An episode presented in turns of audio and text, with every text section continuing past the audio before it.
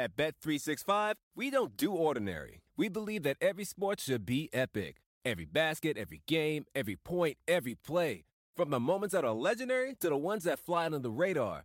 Whether it's a three pointer at the buzzer to tie the game or a player that goes two for two at the foul line. Whatever the sport, whatever the moment. It's never ordinary at Bet365. 21 plus only. Must be present in Virginia. If you or someone you know has a gambling problem and wants help, call 1 800 Gambler. Terms and conditions apply. Everybody in your crew identifies as either Big Mac Burger, McNuggets, or McCrispy Sandwich. But you're the filet fish Sandwich all day. That crispy fish, that savory tartar sauce, that melty cheese, that pillowy bun. Yeah, you get it every time. And if you love the filet of fish, right now you can catch two of the classics you love for just $6. Limited time only. Price and participation may vary. Cannot be combined with any other offer. Single item at regular price. Ba da ba ba ba.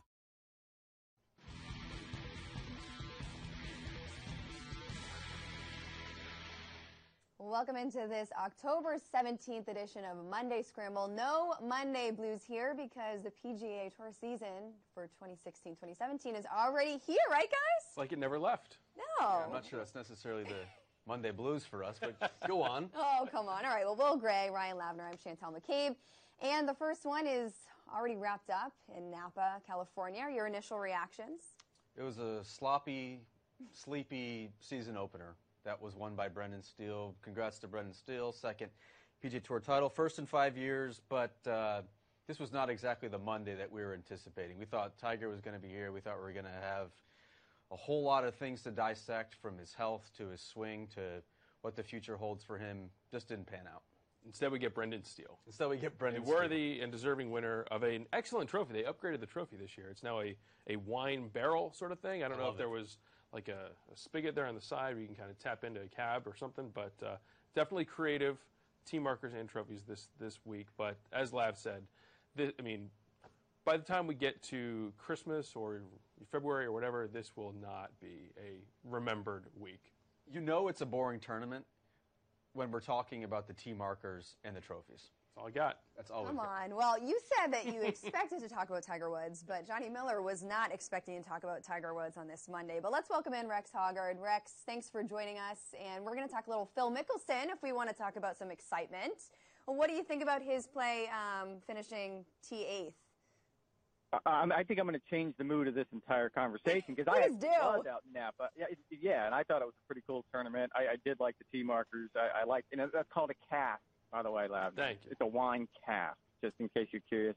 Uh, and I was very impressed with Phil. And, and look, he didn't win. He finishes up the year without a win for just the fifth time in his career as a professional. But talking with him last week, it's amazing how that one week at Hazeltine completely changed the outlook of his entire season.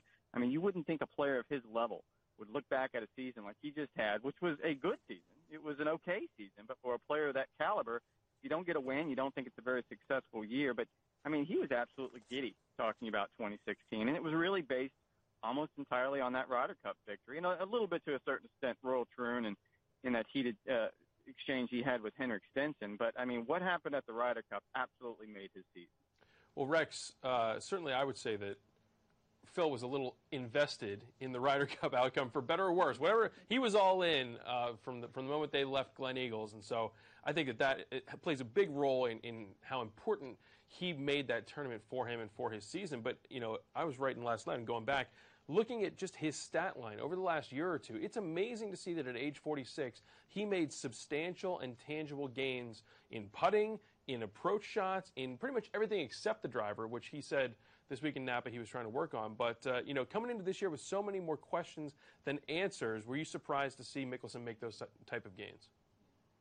Uh, a little surprised. Let's face it. You get to a point in your career, and, and maybe you lose focus a little bit. Certainly, your energy levels drop down. But I mean, the, the work that he's done with swing coach Andrew Getson, I think the work that he's done in the gym, everything that he's done over the last two years has been geared towards the idea that he really feels like he can be competitive well into his late 40s, maybe even his early 50s. I mean, a sign of that was asked him point blank in 2018 in two years when we go to France, is he going to go as a player or as a captain slash vice captain? And he didn't mix any words. He's going as a player. I thought it was one of his better quotes of the year. And he said, look, for the last 22 years, no one has been eh, been able able to kick me out of the top 10 in the American rankings on that Ryder Cup points list. He doesn't know why it would happen over the next two years. So, I mean, as surprising as it might seem to us right now, sitting around talking about it when Phil is 48 and he's going to qualify for yet another U.S. Ryder Cup team, I think in his mind it's a very real likelihood. But Rex, it is still clear that Phil needs to make some pretty massive improvements in terms of his driving. He was outside the top 30 in both strokes gained off the tee and in driving accuracy. He's just not putting the ball in play well enough. That was really his undoing at Silverado. It's a tree line golf course. The, they're playing preferred lies the last couple of rounds. You need to put the ball in the short grass, and he was unable to do that. How confident are you that, yes, you mentioned Phil hasn't won for the third consecutive season, that he's actually trending in the right direction in that department and can get a W soon? I don't know that he is, and I don't know that it matters. I mean, let's face it. He has never been a straight driver of the golf ball. It's never he never this stands is, on this a is tee. worse. This is worse than it's ever been. Well, no, it, it was worse. It was great. worse two years ago. Well, I mean, we can sit here and, and go back. I mean, let, let's face it. There have been times in his career. Let's go back to Winged Foot in the U.S. Open. I mean, I think he only hit one, two fairways in that final round on Sunday, and uh, Should the golf three. gods weren't going to let him win that three.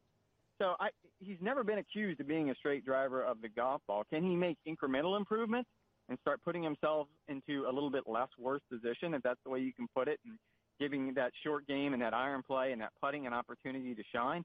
Yes, of course he can. He talked about biomechanics and again working with with Andrew Getson and trying to figure this out. But I, he's never going to be Henrik Stenson. He's never going to be the guy that goes out and hits, eh, you know, every fairway. That's just not in his mo. But he can certainly make improvements, and next year get that win, put himself back in contention at Augusta. These are the things that matter to him. Rex, with the improvements that we have seen from Phil Mickelson, he hasn't won in 72 consecutive worldwide starts. Obviously, his last win was in 2013. Do you see the next time he tees up an opportunity for him to win at all this season? Uh, I do, because you look at where he's going to play. I think his next start is probably either going to be Torrey Pines, and then after that, my guess is Career Builder, if I'm looking at the schedule correctly. And let's face it, you don't have to be particularly straight at the Career Builder. It's going to be a tournament that he's going to be involved with. It's something that's important to him. And I think if you look at the places where he has played throughout his career, I can definitely see him uh, getting on the board early. I mean, specifically, you start looking at next year's majors when they go to Quail Hollow for the PGA. He has an excellent record there. So I think the entire schedule sets up pretty well for him. Yeah, it's a good point about the PGA. He does have a good record uh, in Charlotte. All right, Rex, Brandel and Notah got into a conversation about Phil over the weekend. They mentioned that Phil's goal is to reach 50 PGA Tour titles. He currently has 42, and they were both in agreement that Phil is going to get to 50, which I just thought was unbelievably misguided. Why? He says he has more energy than ever. Okay, And energy, energy has led to zero wins in the next three years, He yeah. has not won in more than three years. Tiger Woods has won more recently than Phil Mickelson. Rex, convince me that Phil is going to get to the big oh. 5-0. I can't. I don't think he will. I mean, that that that is a heck of a career ahead. I don't even mean, think I- he's going to get think- close. No. I mean, he might get close when you consider Davis Love at 51 won last year at the Wyndham Championship, and if Phil starts embracing tournaments like this, I, I think that's where the question comes in, right? Where in recent years Phil has talked specifically about losing focus on the golf course, and it's not until he shows up at the majors and then, of course, the Ryder Cup, where he talks about really focusing in and really doing his best work. I- If he can find a way to channel that into these starts, like at the Career Builder, and if he plays the Wyndham and some of these other starts, he certainly has an opportunity. But man, I mean that that's a lot to win in your late 40s. I don't see him getting to 50. And you also remember in 2017, I think that's going to be a good gut check time for him. This year, he was very motivated to qualify for that Ryder Cup team. What is dangling out in front of him in 2017? I think that kind of remains to be seen. Trip to Liberty National. President's Cup? Lav. Yeah. New Jersey in October. That's- Book it. Phil, Phil does not have the pressure on him at Liberty National that he had at Hazeltine. I think he needs to find a new little carrot Okay, let's say in front of him, you mentioned his driving. Let's say his driving dramatically improves. which it won't. But he can he can get slightly better. Okay, so let's say it increases by 10%. Is that a possibility for him to get to 50? It's still a No, very tall no. task. I see no. I see no. No way he's scenario getting where 50. I mean, We're you're all in talking agreement here. You're talking about stringing together multiple seasons with multiple wins, and he's going to be 47 in June. I, I mean, I don't know where they're picking that number out of the hat. I think that 45 or 46, if he gets three or four more wins, I think that's good. I'm in agreement with Rex. I totally expect Phil to win after age 50, maybe one or two times. I think he could win at the Masters, after age 50. But I mean, you're talking about getting eight more times. Yeah, you- you're talking about he's probably got to get at least five wins before he turns 50 for me to even think that that's a reasonable number. And I don't see him getting five wins over the next three or four There's years. some great players on the PGA Tour who don't even have eight career victories. I mean, how many, how many does Spieth have at this point? He can't be. He's got a little more than that. He's eight, nine, uh, ten, close, something like that. yes. And but the I think the the biggest thing for Phil is that he's losing distance. He's hemorrhaging distance off the tee. He lost five yards off the tee from 2015 to 2016. That's kind of where he's getting in trouble with the driving. He's trying to find new and interesting ways to gain distance. He's only going to get shorter Right. as he gets older. That's where he's he's going to need to try and be careful here. I mean, everyone touts long swing, long career, and that's certainly been the case with Phil. But at some point, Father Time undefeated. That I don't whether it's going to hit him at 47 or 49 or 52. We saw Peyton Manning dissolve like a saltine cracker over the last you know year or so, and it happens to everyone. and It's going to happen to Phil eventually. Long swing, long career, long swing, errant miss. Well, let's we can combine Jordan Spieth with eight career wins and Phil Mickelson 50. There. Boom. All right, we're done with There you that conversation. ball. There would be a great best ball at Liberty National. All right, final thoughts, Rex. Uh, what do you see coming for the future of this season with a few more fall events? What what do we look forward to next? It will be interesting because you would have thought that everyone would have shut it down because it was such a, a long season. But you start looking at the schedule, and, and some players will start playing in the fall. But the one thing, it, it happened in the, the previous fall, and I, I can see it happening again, where you end up with a lot of rookies that suddenly really make a name for themselves. Last year it was uh, Rio and, uh, and Smylie Smylie. Kaufman. I will be interested to see who, who steps up and does that this time around. Any any picks, Rex? Any picks of who's going to do that? For me, it's for me, it's got to be Jon Rahm. Uh, Jon Rahm was very impressive last week, and he also bought one for the entire press center after he made a hole in one on Thursday. So I'm a big fan of him already. But uh, there's a couple of guys. I mean, uh, I kind of went over this last week, and it's really a, a very deep rookie class when you start considering. And even if you don't count the technical rookies, I mean, obviously Andrew Beef Johnston is not considered a technical rookie, but he will be playing his first season on the PGA Tour. So I mean, there are some players out there. Uh, I think Ollie Schniederjans is, is another player that really stands out. Rex, outside of the free wine from Jon Rahm, did uh, any blend stick out for you during your, your week in Napa? I am not a connoisseur like Lavner is, but he, he I think Silver Rock is the one he sent me to.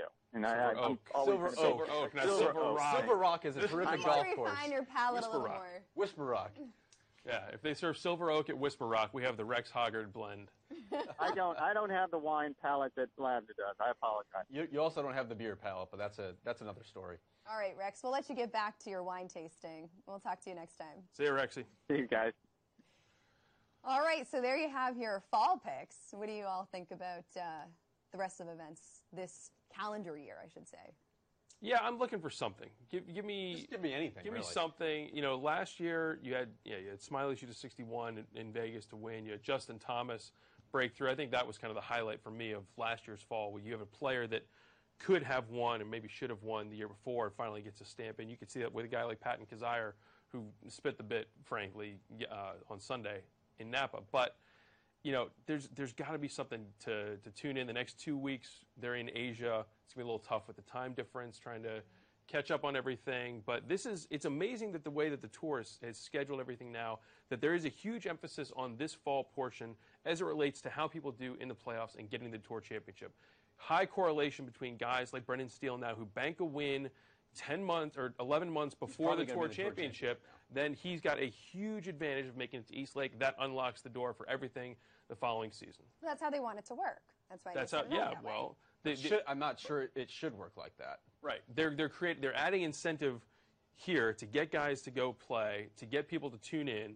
I don't know that either of them are really, frankly, panning out as much as they would have wanted. I think that this past week was basically a worst case scenario for the tour when you had the high and the potential of having Tiger Woods teeing it up, and then you have not only a Tigerless field, but you have a rain delay tournament. You got soggy fairways. You're butting up against a Cubs Dodgers NLCS Sunday night. You've got Sunday night football on, and we're watching Patton Kizzire take a casual water drop on the 18th hole, trying to catch Brendan Steele. That's not going to draw the eyeballs and get the attention that I think that the tour would have liked. And Phil got absolutely blasted for this when he said it a couple years ago. But when the PGA when the PGA of America took away the Ryder Cup Points. points, for the fall section, Phil was quoted as saying that the fall is giving a head start to the bottom third of the PGA Tour, and everyone was oh my was was aghast at that comment. Oh my God, you're calling out kind of the tour's middle class.